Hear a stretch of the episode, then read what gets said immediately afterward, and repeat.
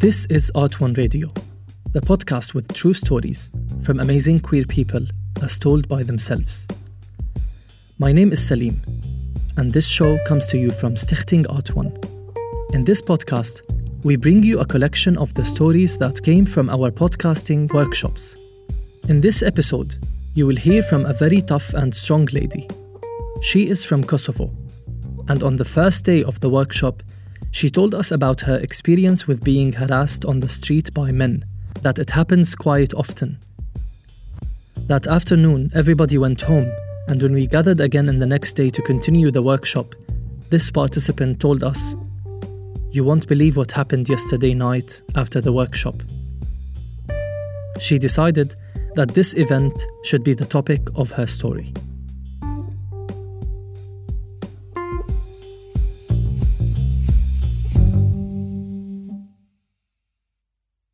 The usual things that matter, like warmness, coziness, and safety, are very much needed in times like these. It's a cold night with cold, harsh events following up spontaneously. I'm on my way to my friend's house in a huge rush.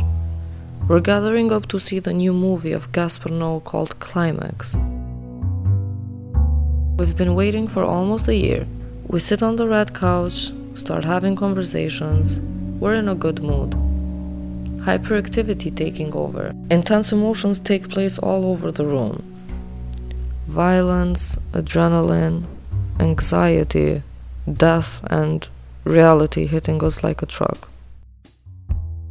So the movie ends, and we're going out because the atmosphere got very intense. And while we're going out, we're appreciating our relationship with one another and holding each other's hands we were in our baby diapers of emotions. It's snowing and we are on our way to the bar, and all of a sudden, my friend stops and points to this guy who was walking in the same street as we were and tells us, There he is! Here's our guy! The guy that I told you about! What happened last week? In that moment, everything changed. Two of my friends grab him by the arms, and I stay behind him, grabbing his jacket. And we're explaining to him how we're being kind by just taking him to a police station, not kicking and beating him. Our other friend was in complete shock. She was standing behind me in a very far distance. She didn't understand what the hell was happening because she didn't know. We just took this stranger out the street and were on our way to the police. The atmosphere completely turned into a real life scene movie. I'm grabbing him from behind, one of my friends in the right arm, the other in the left. This is the guy. This is the guy who tried to rape my friend last week. I grab him hard and he was so quiet. His quiet, delusional personality transformed me in this really harsh, violent creature. All I was thinking is how a week ago at 2 a.m. in the night, my friend who's grabbing him by the right arm texted me and explained to me how this filthy animal started following her and had extreme inappropriate psycho motives towards her while she was all alone on her way home from our night out. I grab him up from behind, and with one hand, my knife is in the other. My friends are keeping their cool, explaining to him with decency where he's going and what he's done. And then he starts acting like he doesn't know what they were talking about. This is the moment where I completely lost my shit. We make it to the station, we see two young policemen, explain to them why we're here. They grab the guy and take him to a room. The two young policemen were very kind and understanding. They told us to wait in this long and narrow hall.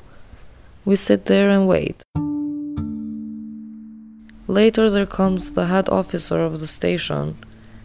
He was looking like the place we were in. Kind of tall, narrow, and gray. My friend who was assaulted explains to him what happened and why we're here.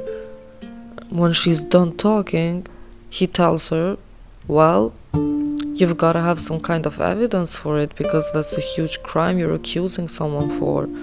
It could take up to 10 years of jail. If he just talked to you, then no biggie. After a while, two of my friends were in some station dealing with a case me and my other friend make our way straight up home. I puke this whole night out. All feels like having a bad high trip or something. Thinking about how there are so many cases of harassment that don't get through serious conditions, since that same night, after a couple of hours, that person with not only one case in the police department is now walking free. The night it happened, my friend called the police and they didn't arrive, knowing tomorrow night he could be creeping into someone else, and that someone else is not going to have anyone to turn to.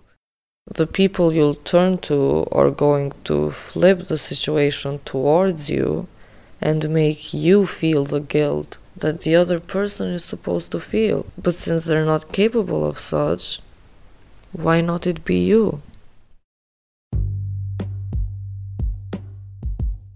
Did the story touch your feelings? Then let it travel and send it to a friend or even a stranger. You can also rate our podcast in your podcast app. That way, you help us to reach a wider audience and new listeners. Thank you for listening. Until next week.